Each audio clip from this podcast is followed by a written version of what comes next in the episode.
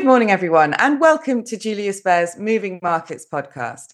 It's Friday, the 12th of May, and my name is Helen Freer. Coming up on today's show, I'll be talking about the latest market news with my colleague Lucija Caculovic. We also have Tim Gagie with us this morning, so I'll be getting his latest thoughts on currencies. And then I'll be catching up with one of our equity strategists, Leonardo Pellandini, about the Q1 earnings season. But first up is Lucija. Good morning, Lucija.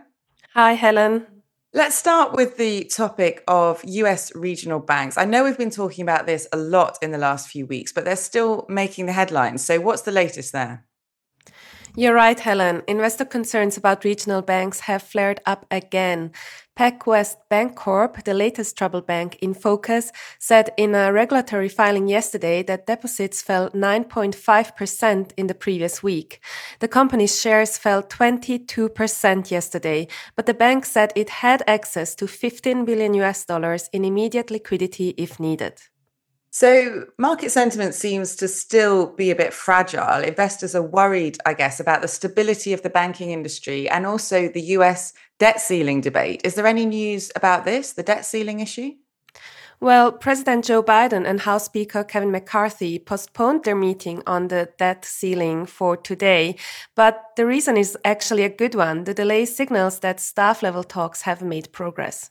Okay, let's move on to central banks now. The Bank of England raised its benchmark lending rate yesterday to the highest level since 2008. And it said that further increases may be needed. Can you give us some more details here? Sure, the Bank of England did as the market expected and raised the UK's base interest rate by a quarter of a percent to 4.5%. And in fact, only two members of the nine person committee voted against the hike. So the good news here is that the Bank of England no longer sees the UK entering a recession in 2024. The less good news is that the Governor Andrew Bailey announced after the hike that inflation remains very high. He does, however, believe that food food inflation will slow now, but if the UK sees more persistent price pressures, he warned that further tightening will be required. So the door on further rate hikes is not closed yet. Okay, and I've seen a lot of tech stocks in the headlines as well, including Microsoft freezing staff salaries to fund the company's move into artificial intelligence. But there's also big news from Twitter and Alphabet, isn't there? Yes, very big news for Twitter for sure. Elon Musk said he will step down from the top job at Twitter and become the company's executive chairman and chief technology officer. He said a new CEO, who he didn't name but hinted is a woman, will start already in about six weeks. As you probably know, Musk has often been criticized by Tesla investors in the past for spending too much time on Twitter, so I think they will be pleased with this news. And then Alphabet shares traded at their highest level since last August, as analysts seemed very pleased with the company's progress in artificial intelligence, which should keep it at the forefront of the AI race. Okay, very interesting. Thanks, Lucija. And how did equity markets do overall yesterday? So both the European and US stock markets ended the day very mixed and close to the zero line. The focus yesterday was certainly on the US data, which included US initial jobless claims that reached the highest level since October 2021, and producer prices, which rose 0.2% in April. Futures for the two regions are looking somewhat brighter this morning, though. And what about overnight in Asia? So, Hong Kong listed technology stocks rose more than 1%, and Japanese blue chips also traded higher. Mainland Chinese stocks were mixed, while South Korean shares were slightly lower. And just to add a bit of color here, the rise in tech stocks in the Hang Seng Index was helped by gains in JD.com, which said its finance chief would take over as chief executive officer. Shares in the e commerce giant rose 7%. This also followed yesterday's best session in three months for US listed Chinese stocks, which came on the back of positive reports on US China relations. What about commodities? Can you give us the main news there? I've seen copper making the headlines. So both oil and gold are trading slightly lower this morning. But as you rightly said, copper is the one making the big headlines. The price of the metal fell to its lowest level since January on the back of data pointing to economic weakness in China. So China reported that consumer inflation dropped close to zero in April, while while producer prices fell further into deflation. Credit and loans fell in April from the previous month and missed economists' forecasts. Great, thanks, Lucija. Let's finish off by just talking about the day ahead. So, what data should we be looking out for today? We've already received data out of the UK, which showed both industrial and manufacturing production coming in higher than expected. Preliminary Q1 GDP data came in at 0.2% year on year. Private consumption was somewhat lower, and government spending actually declined while an increase was expected. Other than that, investors will likely focus on the preliminary University of Michigan sentiment data for May. Great. Thank you very much, Lucija, for the comprehensive roundup. Now, Tim, great to have you on the show this morning as well. Good morning, first of all. Good morning, Helen. Thank you. Now, let's talk about currencies. So, last week we had lots of central bank meetings and data out, but this week was expected to be a bit quieter. Was that the case? For once, actually, it was not so quiet. Yesterday, the market really woke up a bit, and we had a particularly busy day. It felt to me like maybe the market was waiting to get the Bank of England out of the way before really absorbing what needed to be absorbed from the last round of central banks and so forth.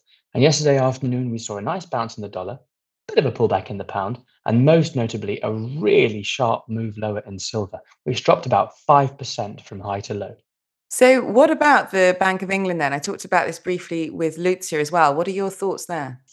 So, the market, I think, had already started to reprice the Bank of England, what they're going to do next, and rightly so. I mentioned last week, or at least I think I did, the ridiculously pessimistic nature of the Bank of England forecast on the economy. They have long seemed to actively wish the economy to do badly, and inevitably, they always have to revise everything higher when the sky doesn't actually fall in. As a result, the market often tends to lag behind a bit. That being said, the pound has had a really super run this week against both the dollar and the euro, and a bit of sell the fact action seemed likely post Bank of England. Sure enough, this is what we saw. Euro sterling is back up to 87.25, although in fairness, it is below the 200 day moving average, which for the chartists among you uh, is quite interesting. Could mean we might try to move lower if we close the day below that level.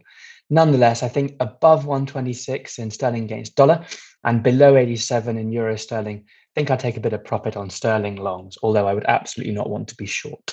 And have the latest moves changed your views on the US dollar? Not really. I would still prefer to sell dollars on these rallies. If we see euro dollar down to 108.50, for example, I think that's a good initial level. Otherwise, look at reverse convertibles, accumulators, TARFs for dollar cash, uh, or look at forwards, of course, for hedging, especially if you do manage to get in with a spot below 109. We also still really like the Australian dollar here. Uh, where we are right now, which is 0.67 against the US dollar, is an excellent level in our view to be long as an alternative to simply moving dollars into euros or sterling. You mentioned silver earlier. Now that's a big move. So what's going on there? Yeah, huge. Uh, pretty, uh, pretty violent. Silver is basically turbocharged gold, and you get a lot more volatility. One thing I have mentioned before is the ratio of gold to silver. When that is falling, it means silver is outperforming gold, and it generally indicates a bullish market for metals generally. However, yesterday, with this massive sell off in silver, the ratio moved about three, three and a half percent in favor of gold, which logically, therefore, is not a bullish sign for metals generally. So far, gold and platinum are kind of holding up but it all looks a little bit shaky and vulnerable. And I think if silver continues to tank, then gold could at some point throw in the towel. I've more been on the side of taking profits in gold anyway for a while above 2000. And although I would not want to be short any metal, I think gold, as I said, looks a bit vulnerable. And we might even see a quick move to 1975. And if silver continues to drop, then the whole thing could uh, perhaps topple over. So I think today, I would be on the lookout for any further dollar strength as an opportunity to sell into a bigger rally, especially against euros and sterling, of course, but also the Aussie dollar. On the metal side, I would tread very carefully and make sure not to leave too many gains on the table. Gold is still very elevated, relatively speaking. With that, I thank you all for listening. Helen, thank you as always for the talk, and I wish everyone an excellent weekend. Thank you very much, Tim. Great to get your thoughts this morning. And last but not least, Leonardo, you have an update on the Q1 earnings season for us. So, how have companies done so far? Let's talk about the US first of all. Yes, good morning, Helen. Well, uh, in the US, the S&P 500 is reporting a year-over-year decline in earnings of 2.2%, and this is nevertheless better than expected as estimates were beaten by 7% on aggregate. So despite the overall earnings decline for the index, five sectors are actually reporting year-over-year earnings growth, and this is led by the consumer cyclicals, uh, other sectors include industrials, oil and gas, financials, and real estate. Um, what is interesting is that just one company in the consumer cyclical sector accounts for more than 70% of the net year over year increase in earnings, and that is Amazon. So, if this company were excluded, the blended earnings growth rate for the sector would fall uh, to 10.9% from 47%. And it is also interesting to note that Amazon is also the largest contributor to earnings growth for the entire S&P 500 for Q1.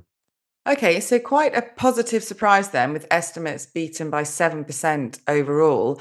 Um, what was the reaction on equity markets?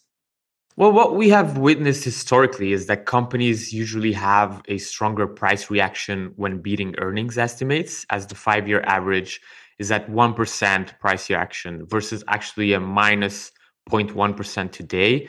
Um, and this also makes the case that the sell side might have revised negatively earnings uh, too aggressively, and the market already expected a better outcome than what consensus was saying.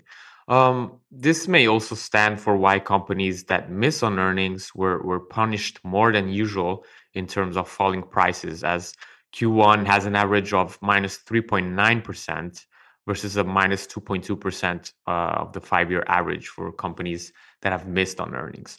So, all in all, um, a better than expected earnings season, although markets were more focused towards forward guidance and had little reaction to positive surprises this time around. And what about in Europe? Is that a similar picture? Well, with regards to Europe, Q1 earnings season is definitely not as weak as expected. So the STOXX 600 year-on-year EPS growth is running at 7% in Q1, and this is above preseason expectations. Consensus expects EPS growth to fade to minus 15% by the end of Q2 season, which would be the first negative growth rate since Q4 2020. So despite this return to negative earnings growth in Q2, the Q1 run rate is nevertheless better than the negative 7% expected at the start of the season for the companies that have reported so far. And this is translating into a median EPS surprise of 13%. Uh, consensus estimates have also been revised up by 4% since the start of the earnings season. And this is the sharpest in season upgrade since at least late 2021 although as mentioned before, market reaction was rather muted. If we look at European equity indices, these are basically flat since start of the season.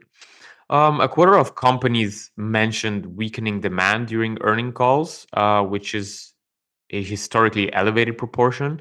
So we would expect negative EPS growth to materialize going forward as weakening demand will weigh on the economic outlook. And we also know that the ECB is rather earlier in the cycle than the Fed, which suggests further tightening ahead. Although to note is that avoiding a possible recession might hide some positive surprises on markets, as there's quite some negative sentiment already. Great. Thanks very much, Leonardo, for the update. So that is all for today. Thank you again to my guest this morning, and thank you all for tuning in.